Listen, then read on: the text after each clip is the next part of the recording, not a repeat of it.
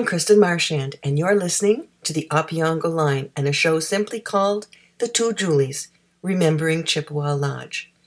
Julie Fisher Ryall and Julie Maloney are chatting with our local host, Sean Conway. Time now to get back to that interesting conversation. Julie Fisher Ryall, um, take me back, take us back uh, to um, the menu. Three meals. It's a lot of work for a relatively small staff. Uh, it's a lot of work for your father trying to provision this place for four and a half months of really um, intensive activity from a, provisioning point of view. So, just take us through uh, breakfast, lunch, and dinner, and how did your father keep the uh, the um, supply line um, in good repair as one group came and another group left?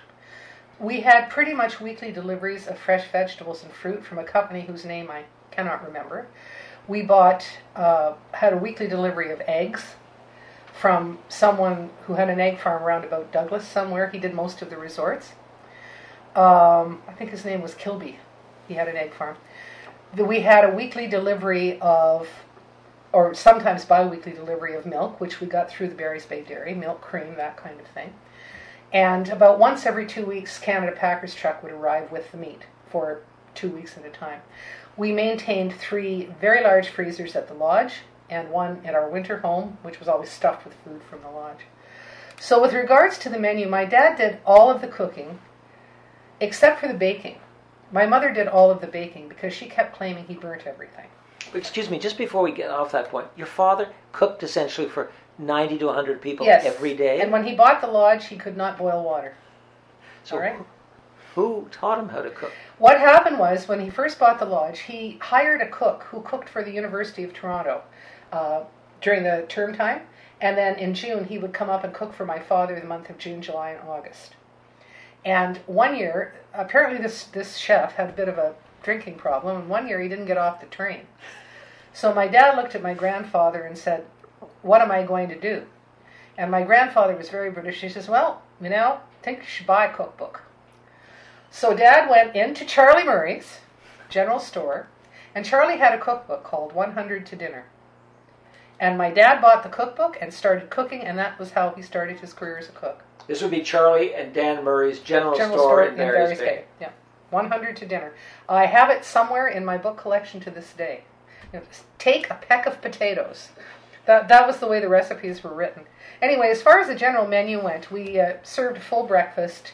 Uh, we served so much oatmeal to the American guests that I can't begin to tell you. They were pots like this that we'd go through two or three of those in a morning, and then the usual eggs and bacon, pancakes a couple of times a week. Um, always had cold cereal, always had fruit juices.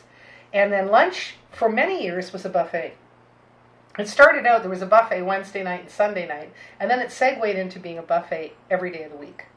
And so we would put different hot dishes on and cold dishes on, and, and, and my mother would bake brownies and cookies and whatnot for these herds of people. And then for dinner, there was always a set menu. Like you'd have ham one night, you'd have lamb chops another night, roast beef another night, steak another night, that kind of thing. And uh, if you didn't care for whatever it was, then my dad would do you up a plate of, oh, say, cold ham that was left over or something like that. So that was pretty much, that was basically the. Uh, you talk about your father and his British origins, yet here he is learning how to cook for largely an American audience. Did he have to uh, pay particular attention to differences uh, in dietary expectations? All he had to pay attention to was to get that food in front of him as quickly as possible. They were very impatient. They wanted to be served immediately and quickly. So you did not let them sit. Like they, they put their soup spoon down, you grabbed that bowl and shoved a plate of food in front of them. That's the way they wanted to be. They wanted to be in and out the door in less than half an hour. Which is, the Canadian guests we had were so different. In what way? They would sit and enjoy their meal you know what I mean? They they'd sit and had they'd have their coffee after dinner. And we'd get to the point where we're going, could we get them out of here so we can clean up and go for a swim? You know, but that was the difference in the in the demographic. I don't know whether it was because they just wanted to get away from their kids and send them to the beach or what, but it had to be done boom, boom, boom. I want to come back to this difference between American and Canadian guests, but Julie Maloney, again, you're a consumer, you're a client at this uh, uh, elegant resort. Again, thinking about the your experience over 20 plus years, what do you remember um, about uh, going to breakfast, lunch, or dinner at Chippawa Lodge? Everything from the menu to the dress code to sticking around to having a cup of coffee and not running off with these Americans that want to get it over with ASAP. The bell for breakfast would ring at eight, and when we were Excuse me, a bell for breakfast. A bell. Now tell me a little bit about this bell. Um, the Fishers had the most wonderful, great big, it was like a great big schoolhouse bell out on a, a pole, and it was ring exactly at 8 a.m. And then that was to call everyone into breakfast. It would ring right at noon for lunch and 6 p.m. for dinner. So we'd wait for the bell and run down to the lodge. I loved the mornings when we had bacon and eggs. Mr. Fisher made the best scrambled eggs. I've never been able to duplicate them. They were so good. Didn't like the oatmeal particularly. Didn't matter how much brown sugar you put on it for me. But my brothers loved it. They inhaled it too. And uh, I was never as happy on pancake days because I just didn't love pancakes that much. But always happy with the uh, the bacon and eggs. Every once in a while for lunch, Mr. Fisher would serve mashed potatoes made from a dry mix. And of all the meals he ever cooked, that was the only thing I didn't like. It didn't matter how much butter and salt and pepper you put on them. They, was, they were just awful. However, to make up for it, he made homemade chocolate sauce that was so delicious. I have the recipe and I still make it all these years later. It's a family favorite. So thank you, Mr. Fisher.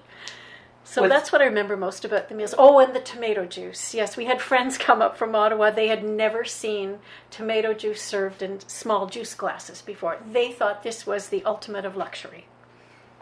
So, Julie Fisher Ryall, your late father would be delighted to, to hear such reviews, which he undoubtedly heard uh, through most of his career as the chief chef at the lodge, uh, given the fact that he had no special training other than Charlie Murray's cookbook. He never ever referred to himself as a chef. He was a cook. A cook. He, he said because he never put wine in his dishes. I don't know why. But Julie's chocolate sauce, the story behind that is, is quite something. He would make this stuff, and you'd go to get it out of the jar in which it was kept in the fridge, and it was solid. So he would take an ice cream scoop and scoop it into a big dish, and then he would add cream to water it down. I'm talking whipping cream. Was this good? Oh, man. And it would serve it over a scoop of vanilla ice cream. And whenever it was time to serve the Maloney table, he'd always make sure there were two huge scoops of chocolate sauce on the tiny little scoop of ice cream because he knew they all loved that chocolate sauce. But can you imagine the, the cholesterol in that? Yikes. And serving it up to a distinguished me- member of the medical profession like Julie Maloney's father. I'm not sure Pat actually ate it, but all his kids did. It was so funny. But I, ha- I have to ask you, Julie Fisher Ryall, the school bell, uh, or whatever it was that Julie Maloney has so affectionately described, did you have a duty to go out to. Well, one of us would, would. So what time is though? Somebody would go out and ring the bell, and so somebody would go. And, it started out it had a pull thing, and that eventually went west. I don't know where it happened to it. It fell off. So then you take the clapper and whack it against the side of the bell. Do you think your experience at an early age as a child ringing the, the breakfast bell kind of uh, uh, opened the door to your very distinguished uh, educational career later in life? No, I don't think so. If I'd had to put up with that in between classes, I probably would have shot myself. No, I, it was. Uh, you asked earlier about the liquor license. We never had one. My father said it was far too much trouble, and you had to do far too much work in order to get a liquor license from the LLBO at the time. What would he have meant by that? Just too Uh, much? okay, first of all, we had washrooms in the main building, male, um, men's and women's washrooms. We would have had to quadruple them. One of each wa- wasn't enough. You had to have four for the number of people that we, we serviced. Um, all of the wall that separated the kitchen from the dining would have to have been reinforced with aluminum or tin or something. And the doors to the lounge between the kitchen and the lounge and dining room would have had to have been reinforced and covered in metal all of that was prohibitively expensive. He would rather have put it into modernizing the cottages to the point where they could be modernized in the 1960s. Um, you know, some of them actually got hot running water and showers and that kind of thing. So he did not invest his money in in liquor, uh, in a liquor license. He just said it wasn't worth it. And most resorts around here at the time didn't have one. As you tell that story, we're reminded in 2021 uh, of the extent to which Puritan Ontario went to protect people, foreign and domestic, from the evils of alcohol and all its godless works. Oh yeah, because we used to have to go to the liquor store and you had a book like a passbook in the bank. I don't know if you remember oh, that. Oh, remember it well. And you had to pass it through, and I won a bottle of whiskey. Passed it through, and they'd write it down and hand you your bottle in a brown paper bag, and you'd slink out. So people listening to this will be thinking, surely the host is going to ask the obvious question. You've got a large number of um, middle class folks up at a beautiful lodge in beautiful summer weather, and notwithstanding the liquor rules and all the rest of it, and certain, maybe most parental prohibitions that thou shalt not look at drink, thou shalt not think about drink, and thou shalt, most of all, not, you know, wet your whistle with gin or beer or any other intoxicant. But real people know that people on holiday in very favorable circumstances might find a way to quietly imbibe. Surely there must have been some experience, some memory, Julie Fisher Ryall and Julie Maloney, of people that found their way to a bar of their own making. Oh, absolutely. And I mentioned earlier the family that brought up their children and grandchildren and great grandchildren and whatnot. And uh, Mrs. T was an avid teetotaler. There was she was a member of the Women's Temperance Union, and this was not happening. So her family always had to skulk behind their cottage porches and drink their their pre-dinner cocktail. But her husband liked a beer, and a week before they arrived, he would call my father and say, "Right, Len, you know what I want? IPA." In the fridge. So my dad would go into Barry's Bay to the beer store and he'd buy 24 bottles of IPA, I, I think it was Carling or something, and put it in the big walk in fridge. And at the end of the day, before dinner, Mr. T would lumber down to the lodge, walk into the fridge with his bottle opener, pop the cap of the beer, swallow the beer, put the bottle back, and leave. He would stand In the fridge. inside the fridge, Inside the fridge. walk-in fridge, and have his, His brew. beer, his his beer, yes. It was a very, uh, it was it was always a source of great understanding. What time is it? Oh, he'll be here any minute. So we all got out of the fridge while he was in there having his, and it, it took him about thirty seconds to down the beer. But anyway, he couldn't be away too long because she'd suspect. You see. What But about? was- could I bring my own uh, beer, or could I bring my Yeah. own wine, say, and bring it into the dining room? Um, Julie can speak to that. They didn't do it much during my tenure because it wasn't done. People didn't drink wine with, with meals, but Julie can maybe speak to that. Julie? When I went back to the lodge as a parent and brought my children, uh, at that point the ownership had changed, and th- they still didn't have a liquor license, but you were allowed to bring a bottle of wine with you to dinner if you wished.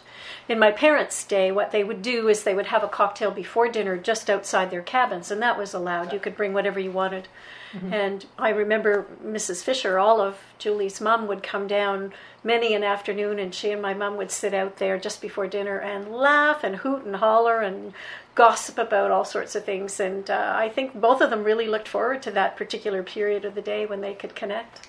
And Julie Maloney, in your late teens, uh, you at this point are getting to know a number of returning teenagers attached to other families, certainly. Um, what, if any, memories do you have of teenagers doing at 16 and 17 and 18 what they're prone to do in just about every social setting of which I've had experience? Uh, any remembrance of uh, people slipping a beer here and a little jug of wine there? I really don't. The people of my generation weren't drinkers at all, and I wasn't either. So we were not interested in that sort of thing at all.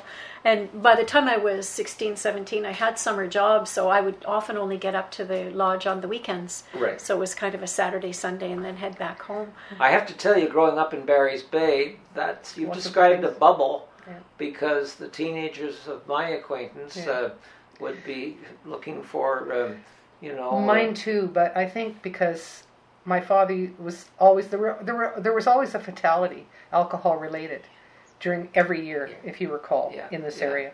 And my father was terribly afraid of that, so he used to say to me, when I got to the age where I might be considering having a few, he would say, "Here's the bar. You're not legal, but I'd rather you did it at home." And in consequence, I didn't. It was there, it was on offer, and I didn't care, and it tasted like garbage anyway. And the mischief was taken out of it. Exactly. But I do have one other liquor story um, that I always found very amusing. I am, as an adult, a martini drinker, a proper one with gin and vermouth. And I've always liked them. So we had a, a, a couple from Columbus. He was an attorney, and she had blue hair. Their names were Gordon and Dorcas. And I'll just say they have no family, so I can What was the last name? Oh, their last No, no, not the, the, the Gordon and Dorcas. Dorcas. Dorcas. That was the woman's name. Yes. And when I got to be about 18 or 19, every night before dinner, they would invite me to their cottage to have a drink with them because they felt that I should learn to drink responsibly. So the first night I'm down there, by this time I was in university, so uh, what would you like to drink? And I said, well, if you have it, I would really like a gin martini with some ice. No, I said, I'd really like a gin martini. So Gordon goes to his little table and he mixes me up a, a martini with it, pours it into a, a, a water glass because that's all he had, puts in all of it and hands it to me. And she says, I'm going, and she talked like this, I'm going to tell you a story. And I said, okay. So she said, Well, you remember two years ago when Gordon and I went to Montreal for that convention and he was a keynote speaker? Yes, Mrs. Williams, I remember. Okay. She said, Well, they did things for the wives while the men were all meeting, and they took us all around old Montreal. And we came back to the hotel, and I was so tired. And I said, Gordon. And he said, Yes, Dorky. He called her Dorky. Yes, Dorky. I'm really tired. Let's go out for some dinner and a couple of drinks. So off they went. And they had a couple of martinis before dinner, and then they had dinner with a bottle of wine, and then they had a couple of liqueurs or something after dinner. And then she said, Gordon. Yes, Dorky. I'm too tired to walk back to the hotel. Let's take a cab. So they did. $32 later, they got, this is in the 60s, got back to the hotel. The next morning, they get up, she opens the blinds, and she says, Gordon? Yes, Dorky. Where did we eat last night? He said, Well, I don't know what the name was in French, but I think it was called the Blue Goose. Gordon, it's right across the street. Moral of the story, dear, always put ice in your martinis. And I have ever since. So that's my, my story. That is a side-splittingly funny story for me, at least.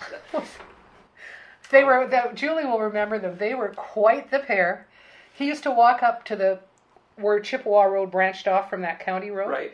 every morning with every kid in the place with him. They'd all follow him. He used to go up there and he'd get to the sign and he'd yell rawhide and turn around and walk back. And every morning these little kids would, Mr. Williams, are you going to walk up to rawhide? And every morning he'd march up there, yell rawhide, and march back to the lodge. What- Did you say he was an attorney? Yeah, he was an attorney in Columbus. It Columbus. sounded like he wanted to be Ronald Reagan on his way to Hollywood. Oh, he was a character. He really. They were. They were. Julie and I used to have a lot of giggles over those. Well, not him so much, but her with her blue hair. Unbelievable. So, Julie, you, Julie Maloney, you talked to me once upon a time about watching the stars uh, on the uh, Chippewa Shore Beach. What was that like? The area just outside the lodge actually was where we would put blankets down. It wasn't so much on the beach because sometimes the beach was absolutely full of mosquitoes. So we would lie out on the grass. If the Milky Way was so visible, there was no light pollution, and on a clear night, it was heavenly, really. And uh, when I went back with my children, that's something we really looked forward to. I'd let them stay up late. As soon as the mosquitoes disappeared around 10 or so, we'd lie out there for a while and just watch the stars, try and identify the constellations. You cannot do that where I live in the city. And so it was just a real gift.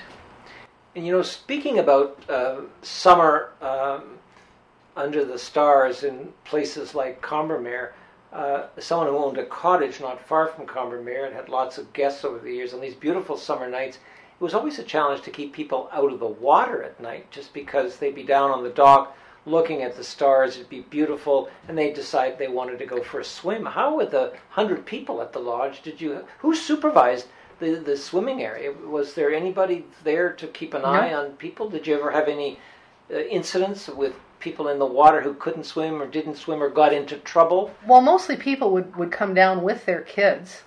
Um, sometimes if there uh, we had families that traveled together because they lived in the same neighborhood wherever they came from and they'd take turns bringing their kids to the beach and then as we got a little bit older i think it was kind of assumed that we would keep an eye on the smaller ones at least that that was my my i always made sure if there was somebody down there without a parent that i kept kind of a weather eye but because the lake was so shallow you know, and you could walk out. I mean, you could practically walk to Barry's Bay. it was so, the lake was so shallow that it didn't seem to be as big an issue. So we never had any incidences. Certainly no lifeguards or anything.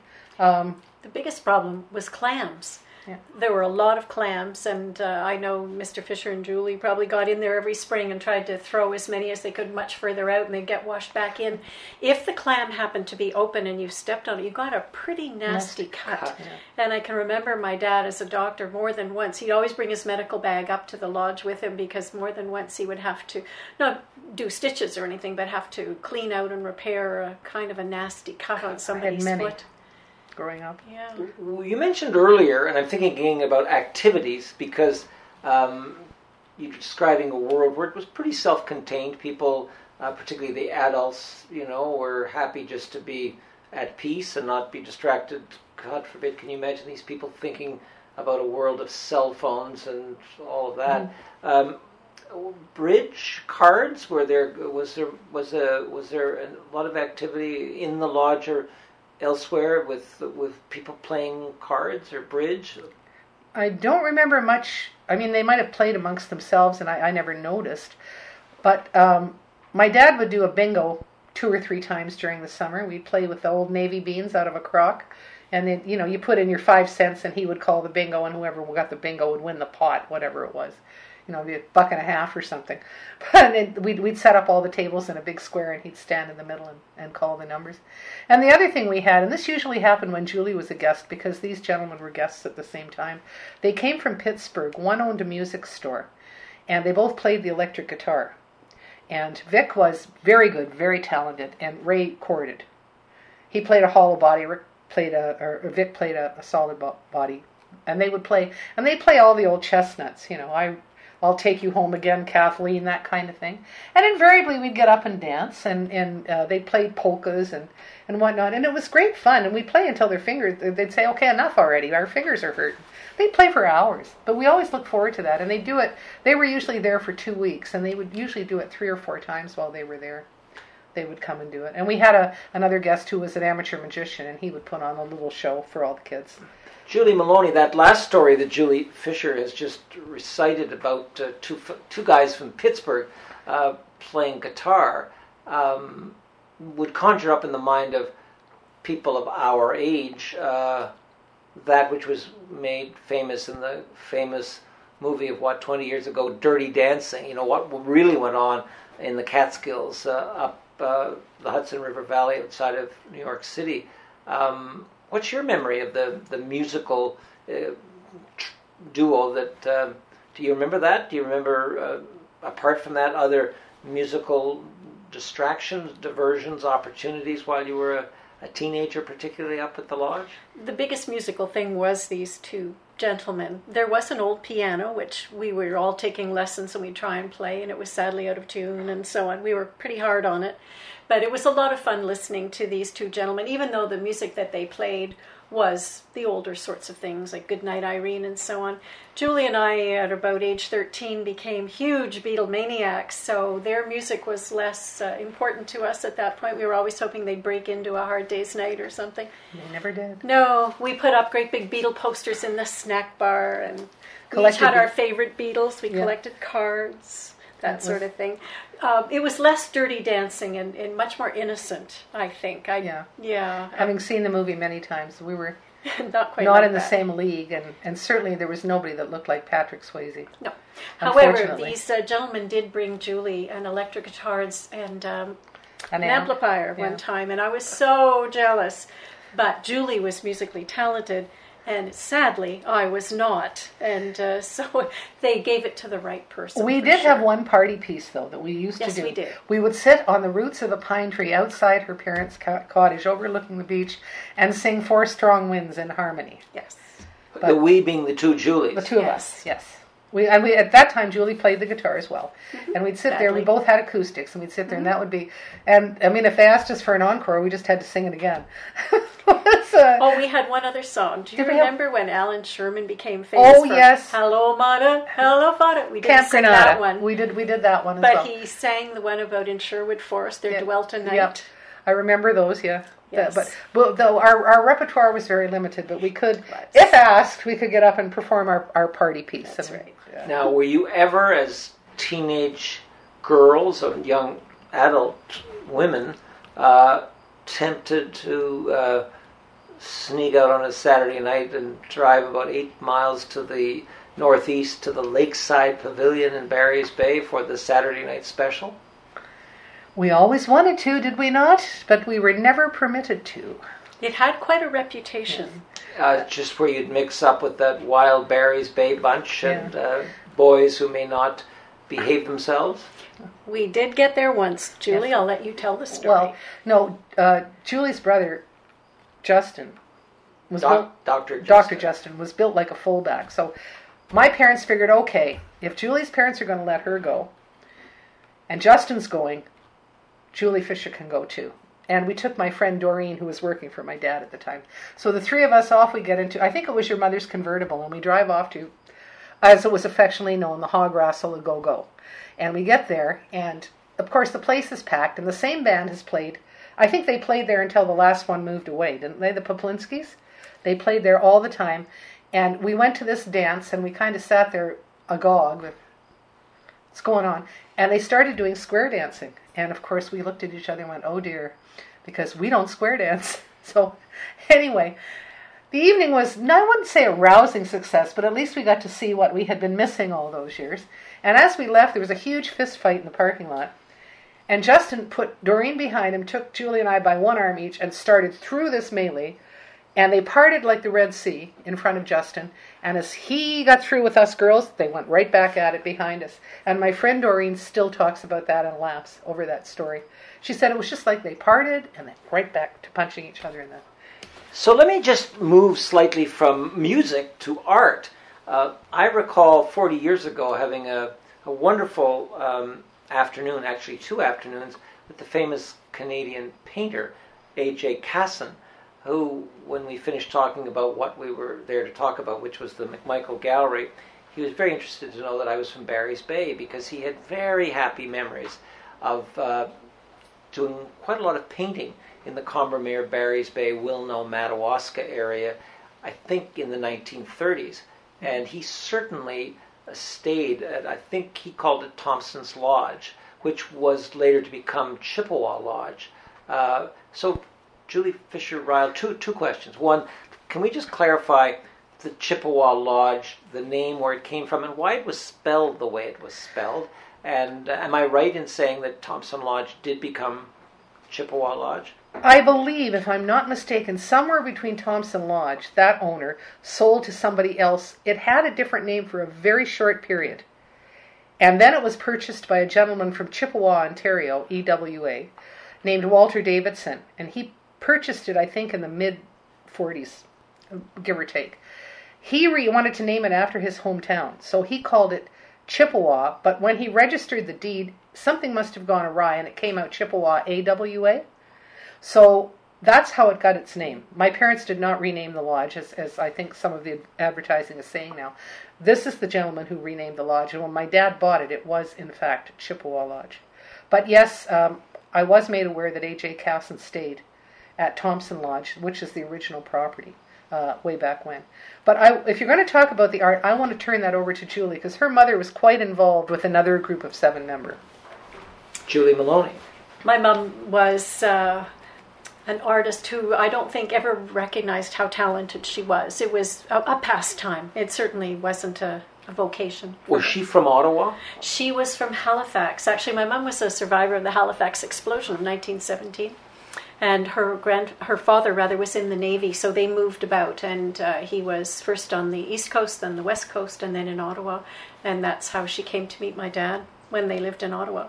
She loved art, and she was very artistic. And so when she came up here and had free time, she was hoping to start some sort of art classes for anybody anyone who might be interested, she met an artist from Ottawa who used to teach at night school, and his name was Ralph Burton.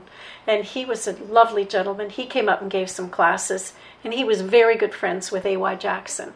And he knew that A.Y. had already been up and painted in the Cormac area. And it turns out a number of our relatives bought his paintings.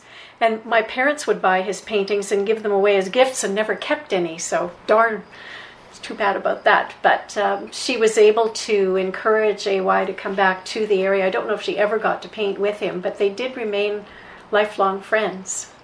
Because I remember as a teenager being around Combermere and actually seeing an older gentleman with a big Panama hat and asking someone, they said, Oh, that's Mr. Jackson. He's That here would have been him, painting. yes. I know he painted up at the Schweg farm, uh, Yeah. uh, as I recall, and he certainly was down around Lake Clear. In, in Well, the I think he actually did paint with your mom because I remember she brought him to the lodge. That was how I met him.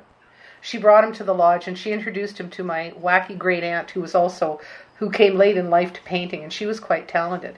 So she was all excited because she got to meet A.Y. Jackson and, and Eleanor had arranged that to bring him in and he was he was very kind. He was very kind. He you know I, I did some kind of splotch on a piece of paper and he autographed it for me and I still have it to this day. I was so proud of the fact that AY gave me this autograph on this absolutely ridiculous painting that I had done with Well, what I remember uh, was just how vivid a memory that uh, Mr. Casson had of painting specific places uh, in Combermere, for example. I'm sure that one of the buildings he painted was uh, owned and lived in by the famous Catherine Farmer, the legendary public school teacher, and basically, you know, um, power that was around Combermere for about 50 years. I see you. Uh, kind of eyes. agreeing with that, I think, Julie Fisher. Oh yes, yeah. Kate Farmer was something else. She taught at the school that elementary school that I went to, but fortunately she retired before I got there. There. Apparently she was a bit of a martinet. She was, uh, yeah, she was a force to be reckoned with. Oh, but, yes. uh, but certainly the, but Casson's uh, stories were that, uh, you know, he had wonderful times. It was the Depression. Uh, he painted, as I say, around Combermere. He painted St. Lawrence O'Toole Church in, in Barry's Bay under circumstances that were quite amusing, actually. He went up to Madawaska, and he, he, knew the area and remembered it quite quite vividly. So, the, but you don't, Julie Fisher, remember um, painters coming to stay at the lodge or anything of that kind? We'd have one or two, but they certainly weren't any, were any painters that became famous. Uh, they were people who who enjoyed painting, and we had one gentleman who I think hailed from Fenelon Falls, if I'm not mistaken, and he worked in both oils and uh, watercolors. And I purchased one of his oils for my parents, a small one, for a Christmas gift one year, and he did. He went, and I mean, he came from Fenelon Falls. It's a small town, but he went all around this area because he said there were so many places to paint.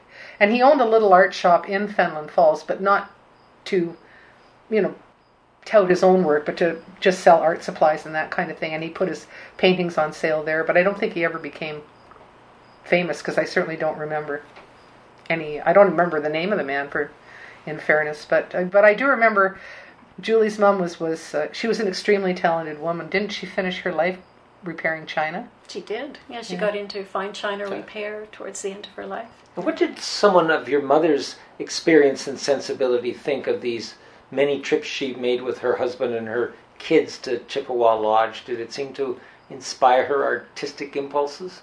I think that one of the main things was she looked so forward to it because she would have three weeks with no laundry, no meal prep, no whatever, and the kids could run wild like feral children.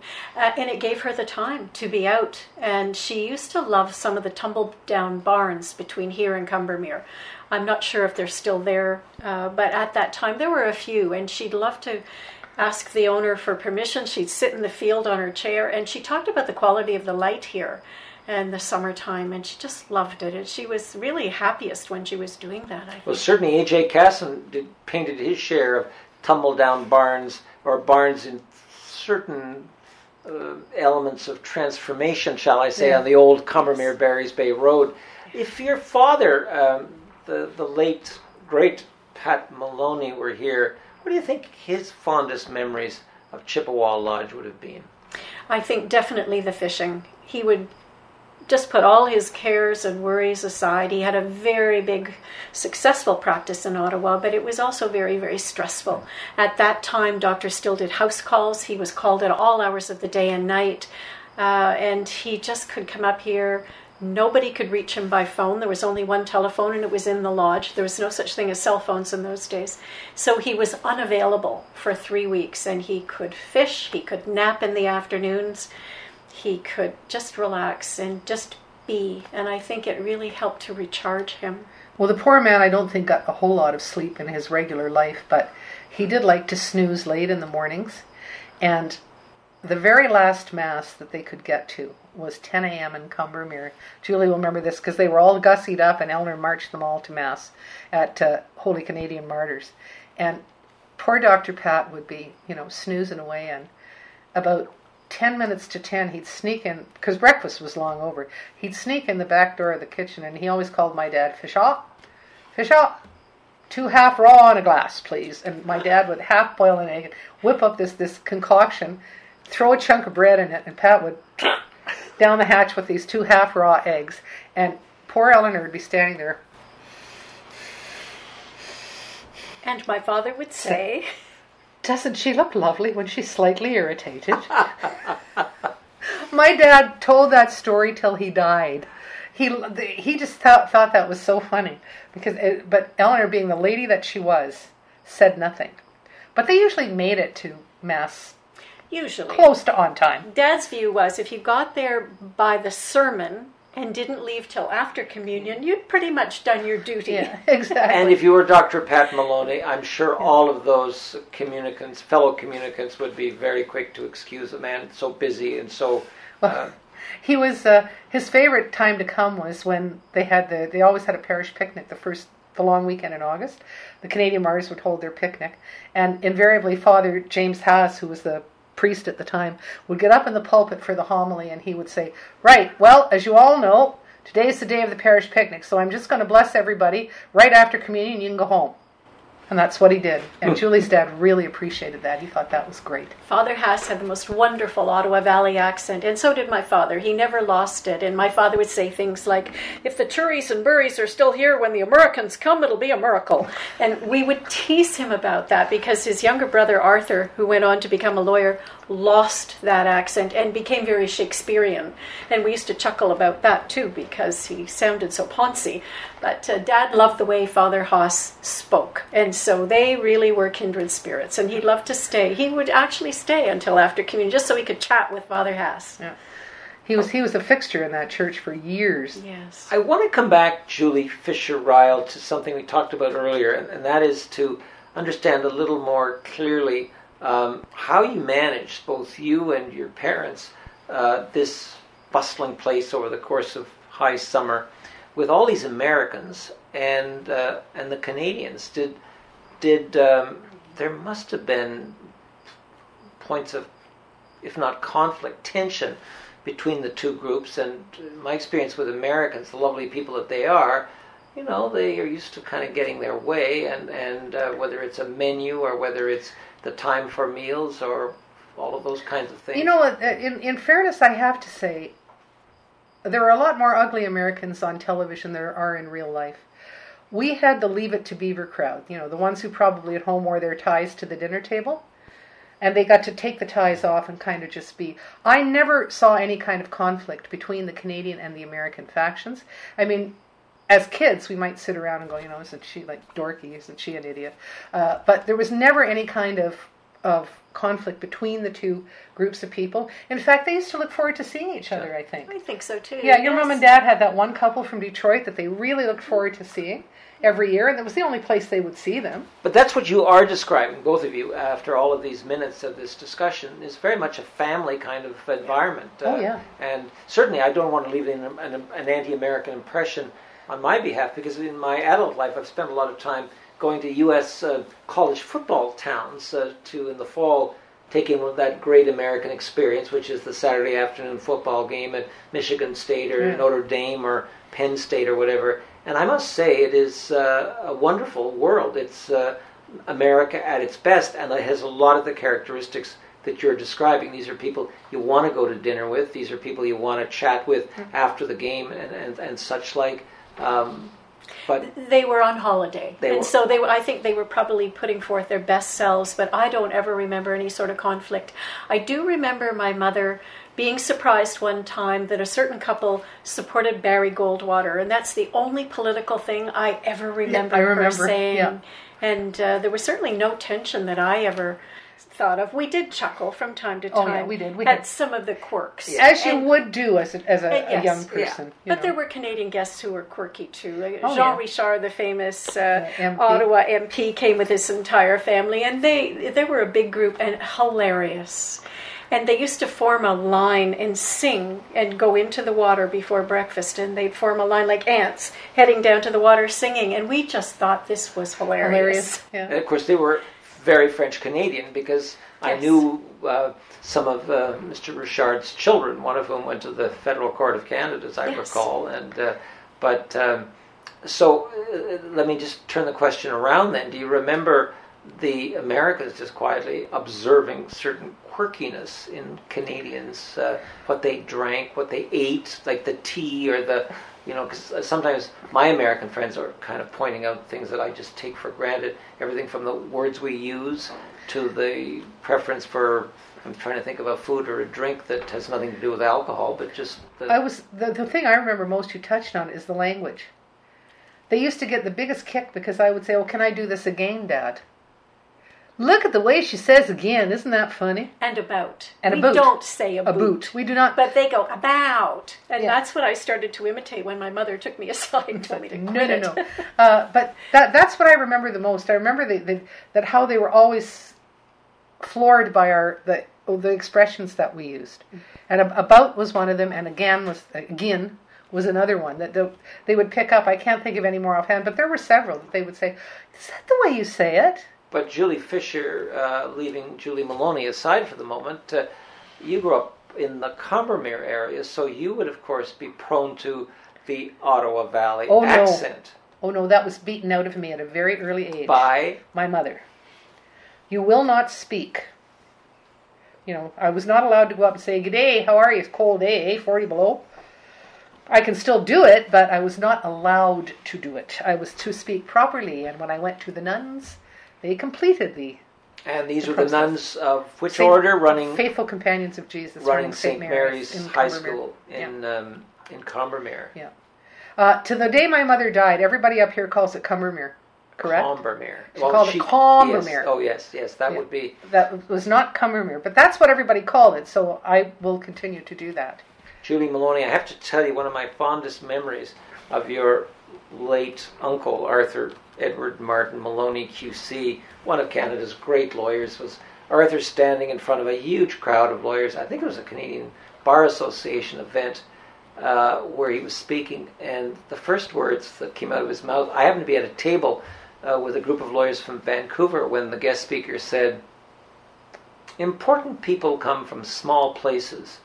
And I, Arthur Maloney, come from Eganville, Ontario. And my Vancouver friends looked at one another and said, Where the hell is that? But it always struck me that Arthur was uh, very proud of his roots. And uh, when he got really going in um, high flight, and one of the best speakers I've ever heard in my life, the, the Ottawa Valley accent uh, proudly came forward. Um, There was a family in Eganville that ran the general store. They were the only Jewish family in Eganville at the time, the Fagans. And they were a wonderful family and very friendly with the Maloneys. And Arthur would be allowed to go in several times a week with a penny to buy some candy. And he would always say to Mrs. Fagan, I'm going to be Prime Minister one day. So when uh, Arthur became the Ombudsman for Ontario, we all wondered, is this just the next step in his, his career heights to become Prime Minister? It didn't happen, but I was there the day, in fact, Arthur's installation as the first Ombudsman of Ontario uh, was the day before I was sworn in as a, a member of the legislature. And I have to tell you, in my nearly 30 years at Queen's Park, I, I don't ever remember uh, a ceremony quite as wonderful as that. And, and part of the wonder was the Ottawa Valley emphasis of the whole show, which was really quite something. Well, listen, the hour is getting late, and I, I want to draw this to uh, a bit of a close, if I can. Um, so before I do, uh, just an open question: Is there anything about your experience, your memory, your reminiscences of um, Chippawa Lodge that we haven't put before this court, Julie Maloney? I think we've covered pretty much everything, but one thing that Julie and I did experience was one of our little friends from the US uh, stepped on a wasp nest and was absolutely covered. And uh, a woman in a couple of cabins down, this would be mid morning, she saw it, she heard her screaming, she ran out, picked the child up who was covered, absolutely covered in wasps, and ran down to the water with her. And the two of them were submerged, and she got as many of the wasps off as possible. And uh, my dad was there with his shot of adrenaline. The child was was fine. Luckily, she wasn't allergic, but poor thing, she was absolutely covered. And the next thing is Julie's dad created some kind of paste out of, I think it was baking soda, and she had these white spots all over her body where she'd been stung, and uh, she suffered for a couple of days for this. It was scary. Yeah, that was scary, but that, I think that was one of the only times I ever remember other than the occasional clam of any child ever being uh, hurt in any way. And so it was an idyllic place. We looked forward to it all year long. We couldn't wait to get there. We hated to come home. It was just really one of the happiest memories I think that I have. Would your brothers have had any kind of a different view than the almost um, idyllic view you've so eloquently just expressed?